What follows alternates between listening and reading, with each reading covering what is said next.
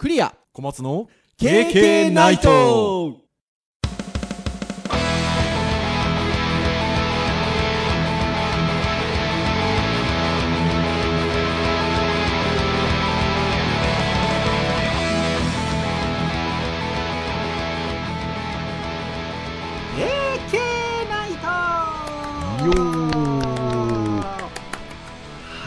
ということで第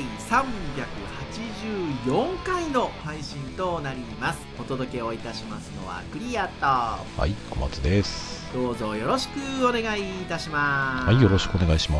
す。いやいやいやもうあの私ねあのリスナーの方懸命なリスナーリスナーの皆さんだったらご存知かと思いますが私福岡に住んでるんですがはい。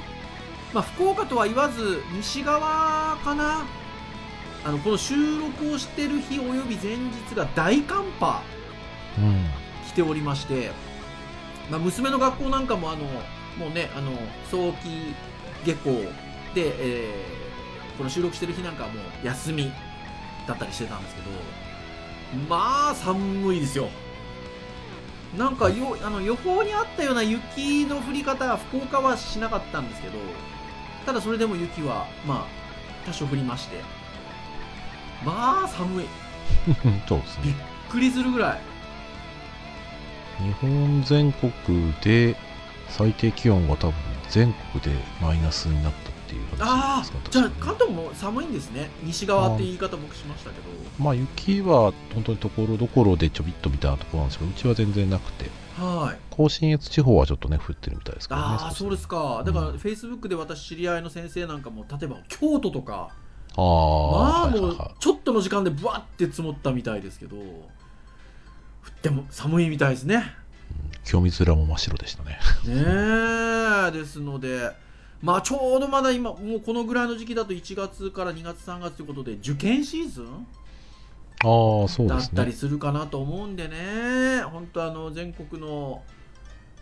小学生もいらっしゃれば中学生もいらっしゃれば高校生もいらっしゃると思うんですけど、えー受験生の皆さんねあのぜひぜひあの体調不良など召されぬようあの暖かくしてあの過ごしていただければなっていうふうに思いますが、まあ、そんなことも気になるぐらい寒いですよ。今収録も私だから普段にないような着込み方して収録してますけどいやー寒いですね。はい。はーいまあぜひぜひ体調不良などなきようというところでございますが、まあ、私どもの状況としてはあの私も小松先生もゼミを持っておりますので卒業制作の提出締め切りがねこの収録の数日前に来まして無事ですか？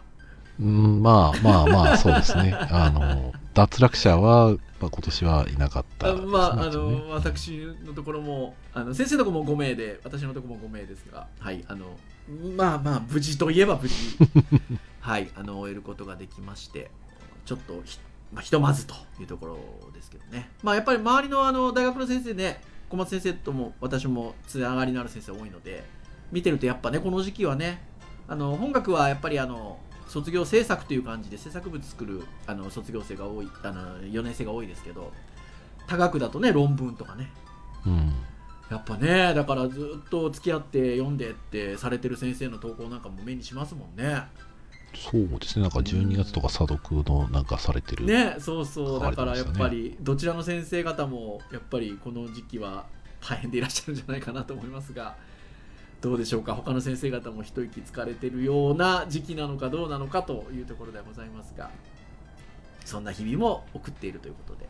まあ、今の卒生絡みでいうと本学だとこの後はまああの学内でちょっと発表会的なものがあった後に2月の10日から、えー3日間、まあ、10、11、12ということで、はい。あ久久しぶりですね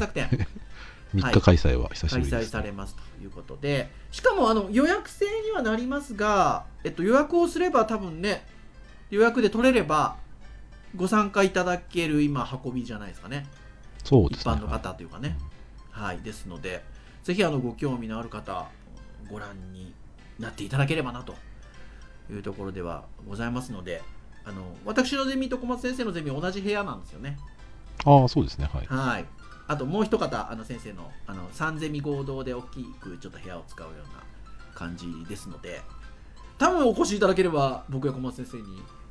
会える タイミングもあるんじゃなかろうかと。ああまあそうですね、あのタイミングによっては。はい。っていうこともございますので。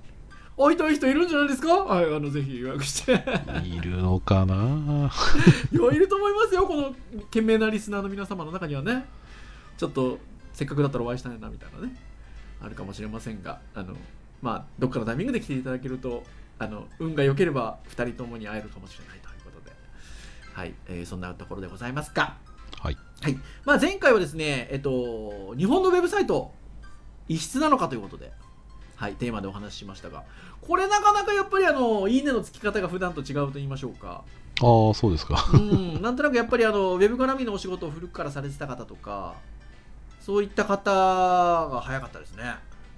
DHU 本学デジタルハリウッド大学でいうとこう名前を出していいのかどうかあれですけど橋本先生とかね。ああなるほど。一番つけてくれなかったかな確か、うん、ですので。まあ同世代ですしね。橋本先そうですね。生ちなみに僕と同じ年なんですけど同い年なんですけど。ああそうなんですそうですそうですそうです。でやっぱりねどっちかというとねこちらの業界からっていう先生でいらっしゃいますので。早い早いおいいいねついたと思って。思っておりましたが、まあ。あのそういう方々が多かったですよ今やっぱり先週の配信は。はいですので。まあたまにはだからああいうちょっと話もしてみるのもいいなと思いました。うん。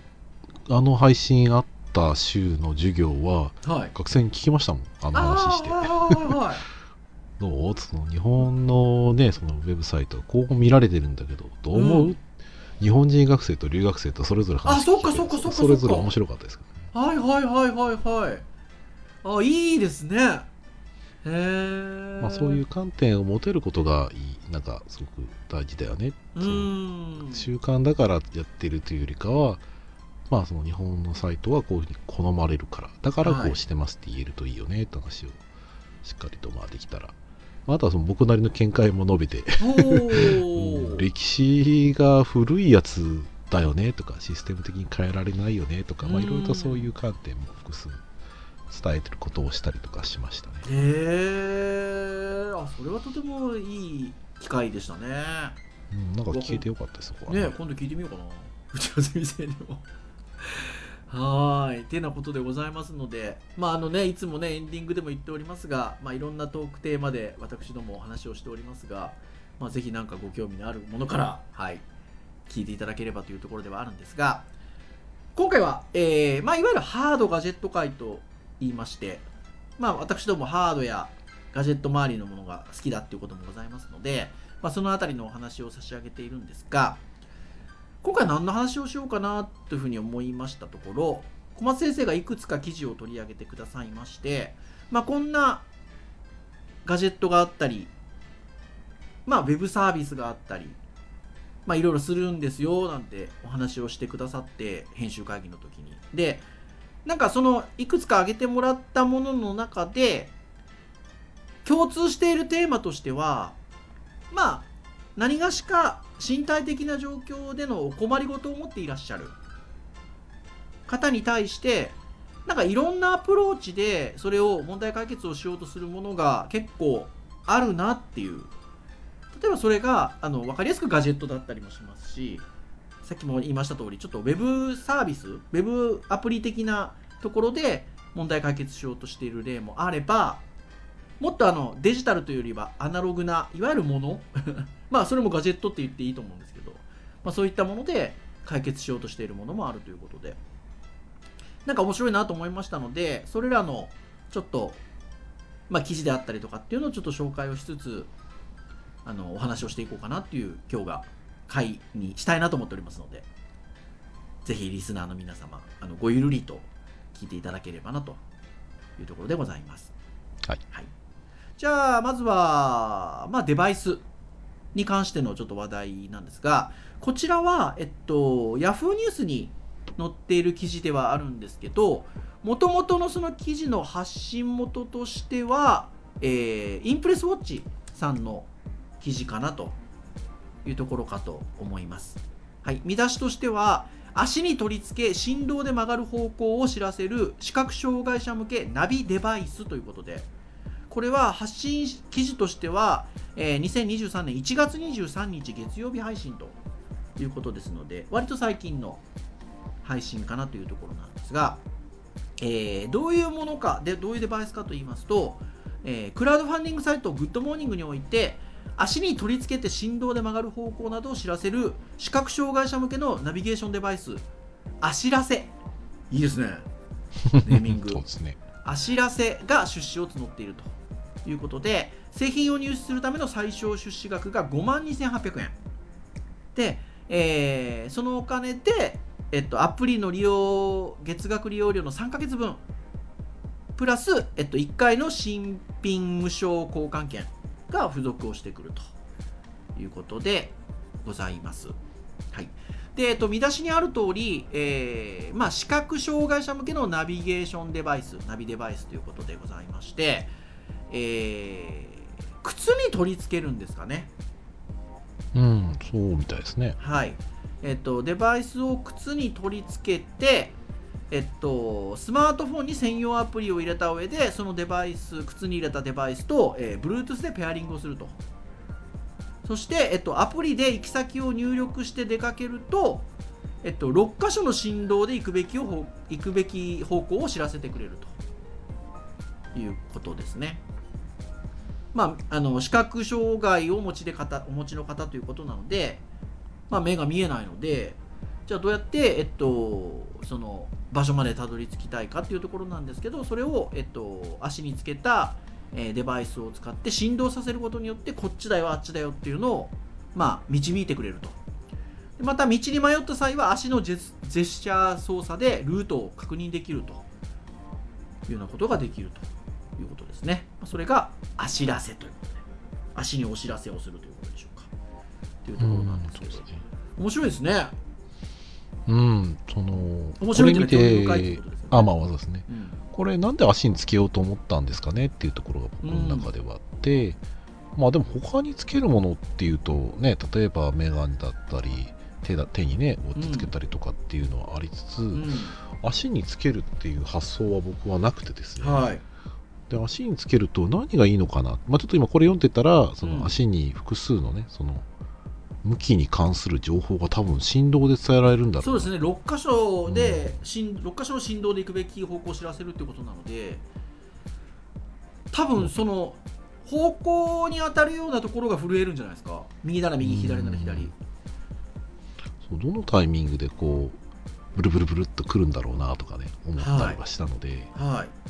であとはその足でジェスチャーしたらそのアプリが反応するんですかね。音多分音とかでも多分あだと思いますね。ね。そうですね。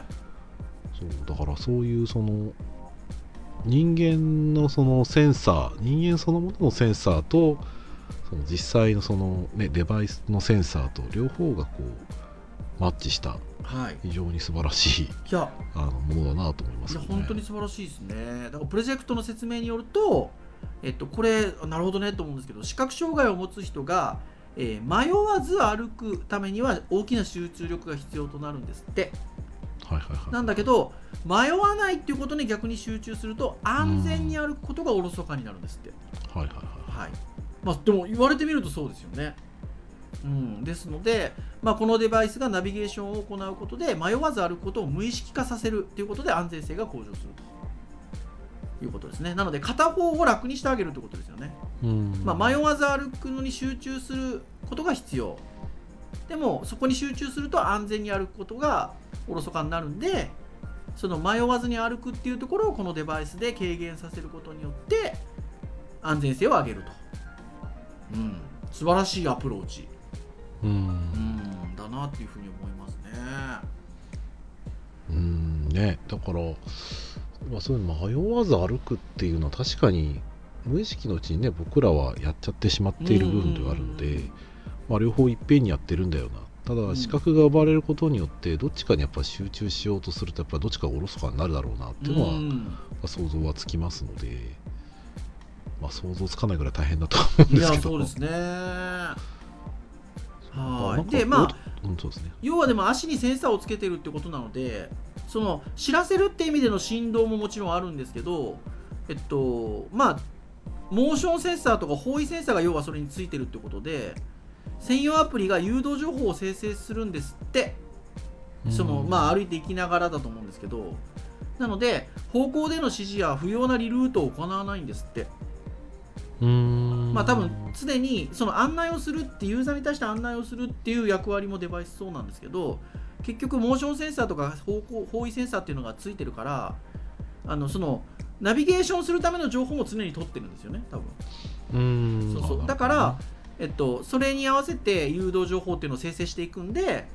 方向での指示とか不要なリルートが行わない状況を生んでいるということで。なるほどなるほどみたいな。ところですよねでしかも1.5時間の充電で10から12時間の使用が可能、うん IPX5 準拠の防水性能も備えると。とてもいいんじゃないですかね。発想的には今はねその障害者向けっていうところではあるんですけど単純に方向音痴な人とかにもねあのいい気はいしいますですよね。多分あのその視覚障害をお持ちでいらっしゃる方だのみならず今ね小松先生おっしゃっていただいた通りちょっと道に迷いがちな人はいるし当然僕らもどっか行く時にスマホアプリで地図見たりは当然するわけでそれがね歩きながらこうブルッブルっていう感じでそっちこっちだよあっちだよって知らせてくれればそこはとても便利ですよね。うんまあ、なんで多分、まあ、足につけるものに今なってますけど、まあ、将来的にねスマホとまたちょっとちっちゃめのデバイスがあるだけで、はい。ね、特にまあ僕らなんかだと視覚が見えてはいるので、まあ、そこの視覚をより増やすのか、はい。ね、グラスによって増やすのか、はい。まあ、もしくはその 3D 音声っていうところでこっちだよっていうふうにね例えば分かりやすい方向から教えてくれたりとか、はい。まあ、そういったところはなんか現実的に、まあ、できていくのかなっていう感じはねうん。しますよね。ねえいやーこういったものがねあのより広い方に使っていただけるように、ね、なりたいなななるといいなっていうふうにねとても思いますね。はい。はい。そして、まあ、こんなデバイスがある一方でもう一つその、えっと、その目の不自由な方に向けての、まあ、これはどっちかというとちょっとまあデバイスというよりはウェブサービス、まあ、アプリだったりサービスっていうような言い方になるのかなと思うんですがとってもなんかいいものだなって思えるちょっと記事でして これも小松先生が教えてくださったんですが、えーこれはえっと藤井裕二さんという、えっと、方のブログ記事かな？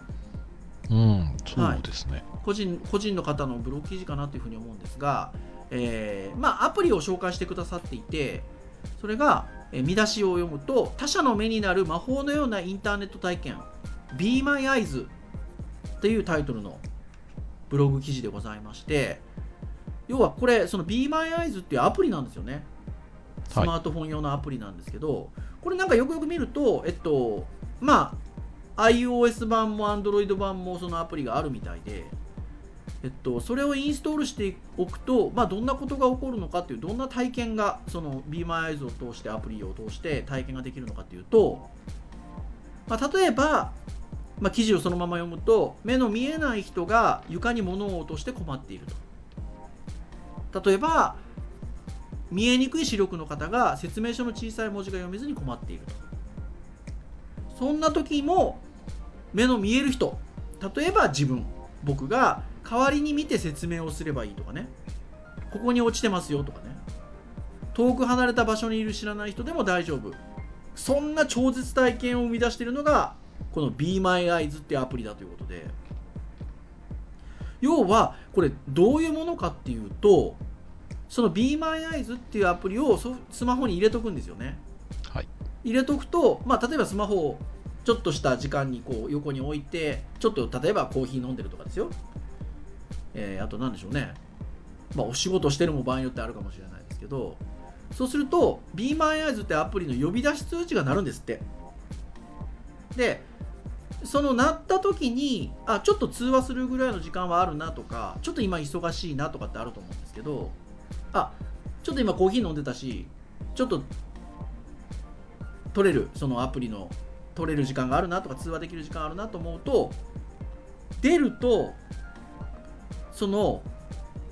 目の不自由な方が困っていることをこうお願い事してくるみたいなんですよね。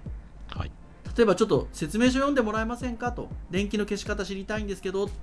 ていう声が届いてくると。で、えー例えばボタン長押しすれば電気が消えるって書いてありますよって答えていただくとその方はとてもありがたいわけですよ。困ってるわけで。あとはなんか床に落とした物を落としたみたいなんですけど探したいんですけど目の不自由な方が。向こうの電話口からアプリの向こう側から言ったら、まあ、ちょっとスマホの画面引いてもらっていいですかね。あこれこういう感じのものですかね。左足ぐらいのちょっと先ぐらいにありますよ。っていう風にもう本当に通話としては1分から3分くらいということでその目の不自由な方が困っている時に解決をするためのライブチャットっていう言い方をすればいいんですかね。音声チャット通話も含めて。でそうでができるアプリ。要はボランティアアプリだと。いうことなんですけどこれすごくないですか？ねもうタイトルからしてその素敵ですよね。ねあなたの目に目私の目をねその使ってもらうっていう感じですよね。これ本当にだから受け取る側はちょっと忙しかったら取らなくてもいいわけですよそうですね。そうすると、えっとまあ、そのアプリを入れてボラボランティアアプリなので誰かが手が空いてる人が、まあ、取れる人が取ると。でそうするとそういう形で困ってる方が、まあ一言ちょっとお声掛けをしてくるのでそれに対しての解決を、まあ、目の代わりをしてあげるってことですよね要はね。そうですね。でもうだからもう本当に12分で終わってしまうようなこと。ボランティア。はい。でこれはねでもそのアプリを使って声かけたことによってその今の状況を解決できる視覚障害をお持ちの方にしてはなんだこれ魔法かってことですよねでも本当ね。そうですね。ですしそのボランティアをする側から言えばそこまでの何か人助けをしているっていう何ていうんですかね。あの大きなことはしてないわけじゃないですかまあちょっと手元にあるスマホがブルッとなって取れるからっていうことで取ったらそこに対しての困りごとを解決して終えるってことなので。なんですけどこれやった方もなんかボランティア的な人助けというよりもそれを超えた体験をしているぞっていう気持ちが高まるっていう。うーん。これはでも本当そうかもしんないですよね。そうですね。うん。なかなかその本来だと交わらない世界線がそうですね。アプリによってまあちょっともし困ってる人がいたらまあちょっと余裕があれば助けたいなうん。ぐらいな気持ちを持ってる人がたくさんいるおかげで、うん。困ってる人がその誰かに連絡をしてで自分の目の代わりにその答えてくれるっていうのは、はい。やっぱり普通で考えたらマッチングしないはずなんですよ、はい。こんなのって。はい。あのこんなのって言ったら失礼ですけど、うん。あのなんだけどそのやっぱり程度問題もあるしその目の見えない人の役に立つっていうところはまあちょっとししてみたい気持ちもやっぱりあるそうそうそうじゃないですかそうそう。そうそうそうそれを実現できるっていうのもあるし、うん。まあ、困ってる人もねその実際にそれを使った有益性を分かっていれば、まあ、頼む内容も頼む内容にもよるとは思いますけど、う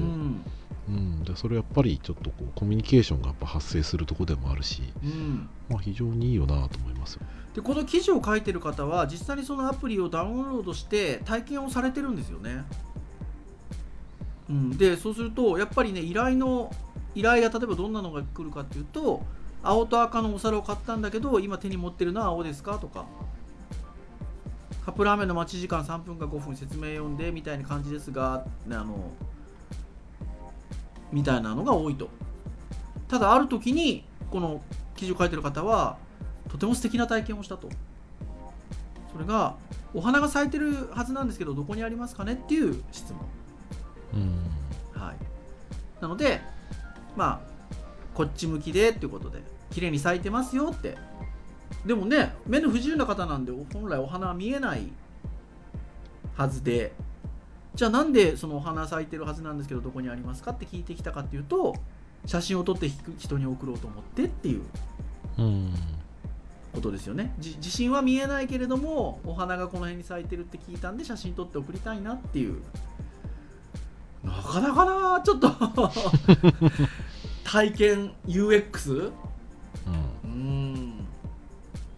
しかもさっき小松先生がお話したようなことなんですよ。これ実はだからさ世界中にかなりの数の目を貸せる人がいるからまあ通話に出られなくても基本的に大丈夫なんですって。しかもなんなら競争になるぐらい通話に出たい人がたくさんいるんですって。これは面白いソリューションですよね。うん。面白いってごめんなさいね。何度も言いますが興味深いって意味ですけど。なんだろうな、なかなかこう、まあお年寄りの話し相手になったりとか、そういうのにも使えるのかなとか思ったりもしましたけど、うん。まあ、その人の目の代わりになるっていうのは、やっぱちょっとやっぱりちょっと観点としてすごく、その人の体験を共有するに近いものがあると思うので、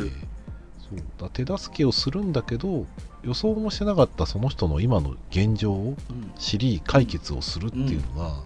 もう短い間で。そうしかもこれ短いっていうのも結構ポイントだと思うんですよね。うん。うん。そうだからね、これは考えた人天才だなと思います。これは天才ですよね。本当にそうですね。なのでまあこれユーザー比率としては目を貸す側が圧倒的に多いと。ですのでアプリの呼び出し音が鳴っても自分が一番早く出られることは少ないくらいであるっていうことなんですよねなんかねそれを隙間時間と言ってしまうのかどうかっていうのはあれなんですけどまあ本当にそういうちょっとした1分2分みたいなところのボランティア活動ができるっていう。しかもそうこう大行なものではないうん。でも確実に困っている人の役には立つ。なかなかにすごいいいですね。なんかね、うん。あのーまあちょっとトラブルとかなければいいなと思いますけどね。思思いますけど、まあ基本優しい世界線だなっていうところはすごくあるので、うん。うん。そうですね、まあうまくいくといい体験ができるのかなって感じはしますけどね。うね。まあ、てなものがあるということで、まあ、あのたくさんあのこの記事他にもいろんなねこの Be My Eyes を通した体験だったりとかっていうのを書いてくださってるのでぜひあの皆さんご興味のある方あの先ほど言ったようなキーワードで検索していただいてちょっとご覧になってみていただければなというふうに思いますが。あともう一つだけちょっと紹介したいものがございましてまあ今、えっと、視覚障害をお持ちでいらっしゃる方ということで、えー一つ目に取り上げた足につけるデバイスも今のネットサービスというかウェブアプリサービスも、まあ、どっちかというとこう目が、えっと、見えないなとか見づらいなっていう方に向けての、まあ、ものだったんですけど一方で目っていうことで言うと色覚異常まあ、色を少しちょっと判別がしづらい特性をお持ちでいらっしゃる方っていうのも結構多くて確か男性は女性に比べると結構多いんですよね確かね。うんまあちょっと今どれくらいの比率かわかんないですけど昔僕高校の時かなんか生物の先生の遺伝の話で、はいはい。色覚の何かしらやっぱり異常を持ってる人は男性で20人に1人。なんかねぐらいいらっしゃるっていうのはね、女性は400人に1人っていうふうに言われているような感じで、なんか男性はって話ですよね。たことがありますね、まあ、圧倒的に男性の方がちょっと多いかなっていうようなことはちらっと遺伝の関係であるというふうなことも聞いたことあるんですけどなんかそこが解決解ちょっとね改善できるものがあるということでメガネスーパーさんですよ。チェーンメガネチェーンの。まあまあ大手ですね。ね、大手でメガネスーパーさんですけどメガネスーパーさんがなんと色覚補助メガネっていうのを出していらっしゃると。いうことでこれはその要はえっと赤緑青ですかね。まああの色を感じるメカニズムっていうのが色素サイド明度とあってえーまあ、赤を感じる細胞緑を感じる細胞を等しく刺激すると黄色の感覚が起こるということなんですけど、まあ、ここの、えっと、細胞のアンバランスが要は色覚特性に影響していくということで、まあ、色弱とか色盲とかっていう言い方のことが起こってくると。はいまあ、あの今ねこの色の感じるえっとメカニズムの中でも赤を感じる細胞と緑を感じる細胞が等しく刺激すると黄色の感覚があると起こるというようなちょっとところが太字で書いてあるんですけどサイトにも。まあね色角以上っていうところで言うとなんか赤緑色弱とかやっぱ言いますよね、まあ、赤とかと緑のうですね。判別がちょっとっていうのは昔から聞くので、まあ、要はその辺の細胞のちょっとこう、えっと、感じ取り方が、えーアンバランスになってるっていうことから起こってるのかなというところなんですけどここを要はメガネをかけることによって、まあ、補助するということみたいなんですけどなんかなかなかそういう発想ってのがなかったのでなんかでもその補助ができるみたいですね。うーんそうですねまあちょっと実際の見え方としてそれがその完全再現ってわけではないと思うんですけど、うんその人のその目の感じ方の特性を多分調査した上で、まあ、その人に合った多分メガネを作るってことだと思うんですけど、はい。でその実際使ってる人のね YouTube とかの動画を見た時に、はい。そのなんとなく色の見え方って僕はもう全員違うもんだっていうふうな認識まあったんですね,、そうですね。はい。まあ、例えば僕が赤って言ってるものは、うん。クリア先生も赤とは言うけど、うん。でも見え方は実際違うんだよなっていうのがそうそうそうそう実はあってだけど僕らは日常的にそれを赤と呼んでるからうん。お互い共通事項ではい赤いやつ、穴青いやつってうん。通じちゃうんうですよね、ん。だけどおそらくその色のその刺激がうまく取れない人は多分差が分かりにくいっていうところだと思うんですよ、はい。だから多分僕らが感じる幅がよりも狭い範囲の色の変化しか分からない、だかうん。らどっちかっていうとなんかそのなんでしょう僕らの感覚で言うと多分グレーとかはい。その色味があまりないものが連続して続いてるように見えちゃってるんだろうなっていうのがこの解説を見るとそう感じるんですね、はい。でそういった方が多分つけるとその今まで色がついてなかったものが色がつくように見えるはず、はい。まあ、ちょっとどのくらいの度合いで増幅されるのかわかんないんですけど、おそらくそういったことをするメガネですよねおそらくそうですね。まあしかもちゃんとまああのこうね体験してみたい人はあのそれ用の検査をしてっていうことがまあメガネスーパーさんでできるみたいなんですけど、一応そのこのレンズ色色角補助のレンズに関しては色角多様性特性に応じて24種類レベル感があってその、まあ、それぞれがあの得意な色苦手な色みたいなところがやっぱ度合いがあるのでそこに応じてあのレンズの方も24種類ぐらいあって補助してくれるんですってよ。うん。そうだから僕なん。かはそういうことをやっぱりねわからない人だったん。ですけどその動画を動画でその体験をした人があこん。なに綺麗なん。だっていう、ねやっぱそういうその感想を持たれた時にはい、そうかそういうふうに見えてなかったのかっていうことですよね。それを与えられるメガネってすごいいやすなと思いまごいですよね。でまあメガネってね、まあ本まあ、本来はその色しあのなんですか？色の、えっと、鮮明度が弱いなって感じる人がねメガネのレンズを通して見やすくしたり焦点が合うようにしたりっていうものじゃないですか。はいまあ、まあそれで言うと色が、まあ、判別しにくいんであればそういった機能を持たせたメガネを持たせればそれはいいんだよねっていうのはなんか発想で言えばよくわかるんですけど。なんですがあそんなことレンズでできるんだっていう驚きがありましたしあのでも実際にねやっぱりあのもちろんその目がその見えにくい人が眼鏡をかけることによって視力が上がったように見えるって本来の眼鏡の役割っていうことだけでもやっぱすごいと思うんですよ、はい。見えづらかったものが見えやすくなるわけじゃないですかでなんですけどなんかそこの色に関してもそれが眼鏡っていうものを通してできるんだって考えるとなんかとっても素敵だなと思ってうーん。思っちゃいますね。うんそうですね。ん。いやそまあちょっと自分でかかけてみたいっていうのもあるけど多分僕が普通に見えてるそうのでですよねおおそらくね。全く違う見え方になっちゃうとは思うんですけど、ただやっぱりそういうのが先天的まあ後天的なところでもあるかもしれないですけど、はい。先天的にねあの良くないんだよっていうことでそういうところを知らない人にとってはやっぱ初めての体験がそこに待ってると思うのでまあまあそんなあの安いものではないと思うんですけど。そう割とね値段的にはまあいくつかこう企画補助レンズ購入の流れということであのあるんですけど、えー7万から9万って書いてあるかな。うん一応ごご購入っていうところの中には書いてありますが。まあ普段使いはねしないかもしれないけど、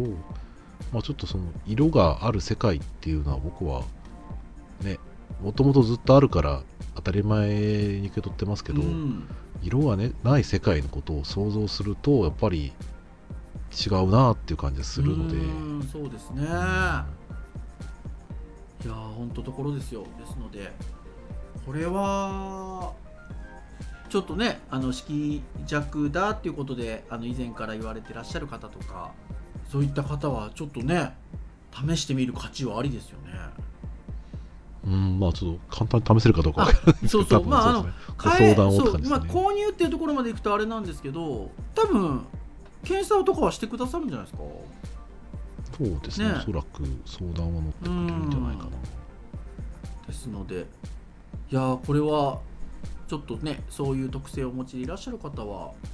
一つあの使ってみて見られるのもいいんじゃなかろうかというところですかね。はい。はーい。というまあガジェットと 言えないですが、まあ、あーまあまあでもかかかガジェットじゃないですか？はい。まあそうですね。メガネなので。はい。まあ、というところで言うと、まあ、本当あのその、ね、冒頭にも言いました通り身体的なちょっとあの障害をお持ちでいらっしゃる方に対してのいろんなアプローチということで、まあ、分かりやすいデバイスもデジタルデバイスもあれば今みたいなアナログガジェット アナログデバイスっていう言い方ですかね。メガネあれば、えーサービスアプリサービスって言ってのものもありましたがやっぱね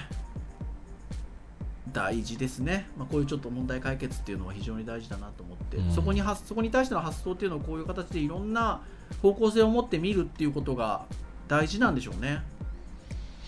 うん。大事だしもう今年卒業制作指導ね一旦段落しましたけど、はい。うん。また来年やる学生には、まあ、こういうところだけじゃなくていろんなやっぱり事例に触れてほしいなっていう感じがねだから実際にこういうものを卒業制作で作りなさいっていうことではないですけどあの単純にそのいわゆる身体的な障害をお持ちでいらっしゃる方についてのアプローチっていうのがいろいろあるよっていうことも分かるじゃないですかこの例えば3つの事例を見ると、うん。そうだからそれだけ違うと思うんですよね。ね、何かに対して卒業制作で何かをやっていこうという時に一つのテーマがあってそれが問題解決をしていくっていう卒業制作を通してっていう時にどういう見方をするのかっていう視点って多分いろいろあってなんかそういうことにもつながるものだと思うんですよね。うん。うん、ですので。ねそうそう。問題解決をするってあこういう背景があってこういうその解決の方法があるっていうのを知ってるだけで全く別のジャンルでまた別の企画ではい。つながる機会は絶対あると思うんですよね、はい。うん、なんでちょっそうですよ。とねこういうのねたくさん触れてくれるといいなと思うんですけどね。あったらいいなワークショップでこういうのパンパン考えるわけですよ。まあでもねやっぱりみんなね知らないうちは知ってる大きなやつにしか繋がんなかったりするんですよね。ちょっと1年っていう中でできないって方の方が大きくなっちゃうんで、うんどうしても01を目指しちゃう子が多いので、まあ、01はもちろん素晴らしいんですけど01やるにしても1100っていうところだったりとかをたくさんやっぱり知ってれば01につながりやすいんだろうなと思うので。やっぱなんかあの2番目に紹介したものなんかの視点はやっぱすごいですよね。うん。アプリのね、うん。まあちょっとねテクノロジー必要だそうだなっていう感じはありつつも、でもなんだろう既存のアプリがやってるようなことをただ見方を変えてるだけでできちゃう結びつけるかっていうことですもんね、うん。はい。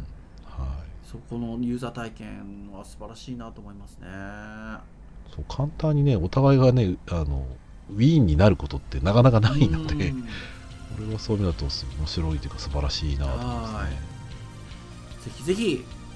リスナーの皆さんもちろん本学の学生も はいちょっといろいろあの見て感じていただけるといいなっていうようなはい今日はお話でございました。はい、以上といたしましょうかね。KK ナイトは毎週木曜日に配信をいたしております。公式サイトアクセスをしていただきますとプレイヤーがございますのでサイト上で直接聞いていただけますと。ただし、えー購読登録サービス等々で登録をしていただきますと配信されるや否や皆さんの端末にシューッとダウンロードされますのでお好きなタイミングで聞いていただけるということでございます。はい、えーながら聞きでも結構ですので聞いていただけると KK とっても喜びます。ということで。はいぜひぜひよろしくお願いいたします。というところでしょうかね。はい。はい、では以上といたしましょう。お届けをいたしましたのはクリアと。はいお待ちでしたそれでは次回385回の配信でお会いいたしましょう。皆さんさようなら。さようなら。